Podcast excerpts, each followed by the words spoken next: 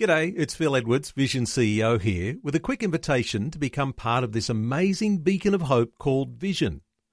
Together we can put our love into action to help people of all kinds build or rebuild their lives on the truth of God. Please consider the part you can play during our upcoming Visionathon appeal, remembering that it's your support that makes Vision possible, including this podcast.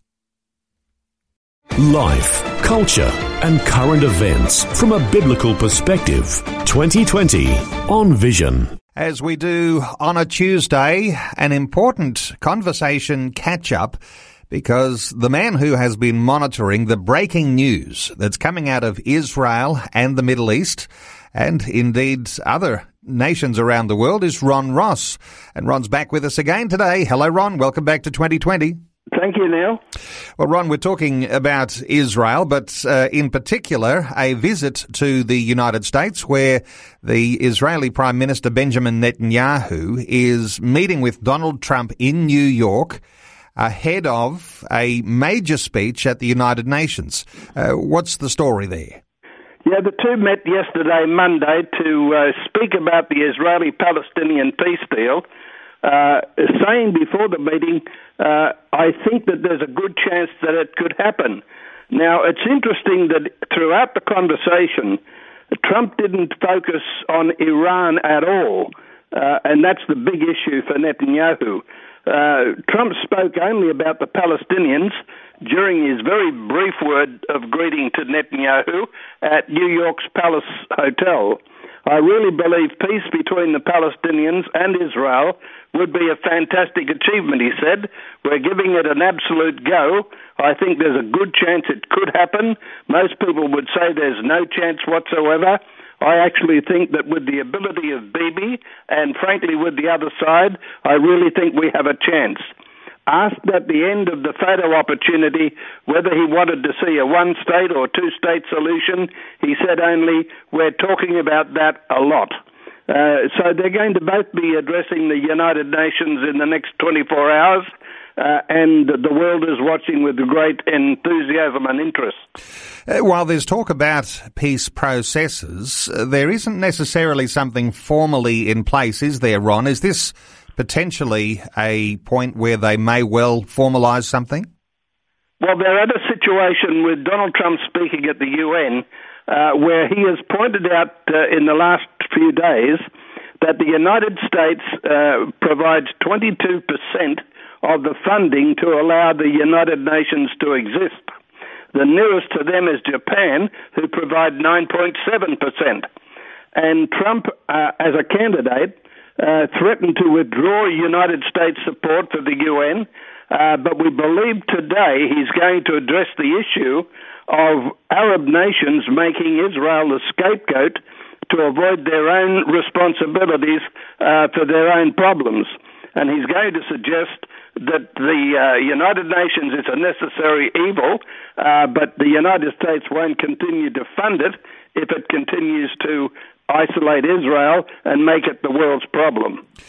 Uh, you make a point of mentioning, Ron, that Donald Trump didn't mention Iran in those gatherings. Uh, there is an issue, isn't there? Because Iran is renowned as being fire breathing almost against Israel, but now there's an Iranian army chief who's declared Iran will turn Tel Aviv and Haifa into dust very soon. So uh, some of the uh, some of the fire breathing it hasn't ceased, has it, coming from Iran? Well, it's uh, pretty obvious that uh, Sayed Abdulrahim Musavi, an Iranian military officer, made this announcement uh, at the time that Trump and Netanyahu were meeting in New York. He said, We will destroy the Zionist entity at lightning speed and thus shorten the 25 years it still has left. He was referring to a recurring threat by the Supreme Leader Ayatollah Ali Khamenei to take the state of Israel out in the next quarter century. I warn the Zionist entity not to make any stupid move against the Islamic Republic of Iran. Every stupid act will make us turn Tel Aviv and Haifa into dust.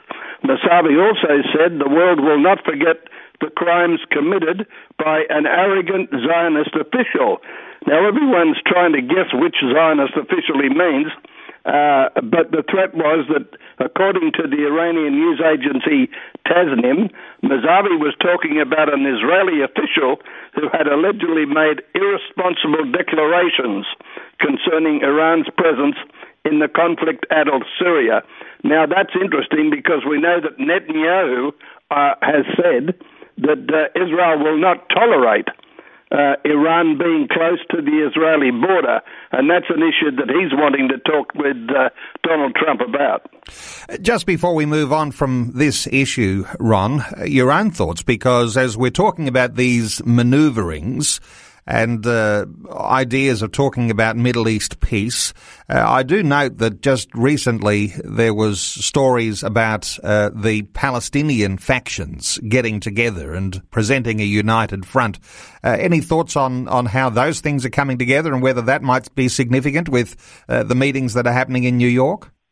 I think everyone listens to all those, suggestions and commentaries uh, and pr- thinks of a grain of salt, really.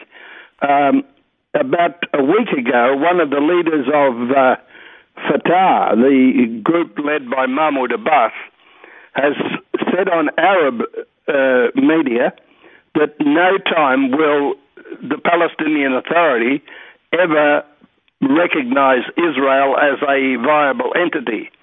Now, Hamas has made this overture that they're prepared to work in association with uh, Fatah to once again hold elections. They haven't had elections for years, uh, but it's thought that that gesture was made uh, to appease Donald Trump. Uh, I don't think he's going to be impressed at all, uh, but Trump has um, gone soft in a number of areas where his rhetoric was very strong before he was elected. Uh, he's being very careful how he uses the phrase Islamic terrorism these days, and that's causing concern. Well, let's come back to these headlines from overnight. Uh, there are manoeuvrings. Uh, so far as friendships go between nations, now Chinese banks are providing a $10 billion line of credit for Iran. What's the story there, Ron? Well, think of that in connection with Donald Trump trying to get the Chinese on side to uh, slow the activities down in North Korea. A Chinese state owned investment firm has provided a $10 billion credit line for Iranian banks.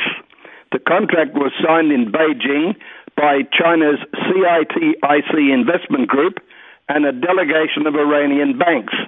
The Iran Daily said the funds would finance water, energy, and transport. Iran is vital to China's trade ambitions as it develops its uh, trillion dollar One Belt, One Road strategy aimed at dramatically boosting its ties to Europe and Africa. Uh, there's quite an interest at the moment in who might eventually uh, rule and control Africa, and there are Arab nations and uh, even some terrorists who are eyeing that objective. But in addition to the credit line, the China Development Bank signed preliminary deals with Iran worth $15 billion for infrastructure and production projects. So the Chinese attitude is a real concern uh, in the international crisis we're in at the moment. Another headline Bahrain's king has called for religious tolerance and an end to anti Israel boycotts. Yeah, this is Bahrain's King Hamad al Khalifa. He has reportedly denounced anti Israel boycotts and approved visits to the Jewish state. He's authored a historic document calling for religious tolerance. The Bahrain Declaration on Religious Tolerance, described by the Simon Wiesenthal Center as a plain speaking attack against terrorism, and it was released last week at an historic event co sponsored by the Centre. The document, the first of its kind to be written by an Arab head of state, calls for people of all faiths to show respect for and protection of the rights of everyone to practice their religious affiliations. Now, we're often in a position to be critical of Arab leaders, but uh, on this one we should pause and give thanks. Okay. And Ron, uh, there's a big population of Jewish people in the United States, and of course, uh, following Hurricane Irma, Israel rescue teams have located all missing people from the Florida Jewish communities and others beside. What's the story there? Yeah, this is the Israel Rescue Coalition and United Hatzalah teams. They uh, managed to locate all missing people from the Jewish communities hit by Hurricane Irma. After four days of intensive work in the hard hit Florida Keys, the commanding officer of the Israel Rescue Coalition uh, announced, following inten- intense efforts in Georgia, Naples, and the Florida Keys, I'm happy to announce that we've helped to locate and identify all of the members of the Jewish communities in those areas who had lost contact with their loved ones or had been reported missing following the storm. Thankfully, they are all doing well and in good health. Shlomo Anavi further reported that since Wednesday, the team had located, identified, and treated 35 people in the Florida Keys alone. After the past few days, we've located these members of the Jewish community who live in Florida Keys. They've also been able to assist uh, the American workers in house to house searches. We rescued one family who was trapped for a number of days in their house after all the entrances and exits from the structure were sealed as a result of being damaged in the storm. So they're returning to Israel and uh, giving thanks, and I'm sure they're going to be uh, welcomed with great joy. Well, Ron Ross, another outstanding update. Thanks so much for uh, sharing your thoughts and those headlines with us today on 2020. Thanks, Neil. Before you go, thanks for listening. There's lots more great audio on demand, or you can listen to us live at visionradio.org.au. And remember, Vision is listener supported. Your donation, large or small, will help us continue connecting faith to life for hundreds of thousands of people across Australia and around the world. Learn more or donate today at visionradio.org.au.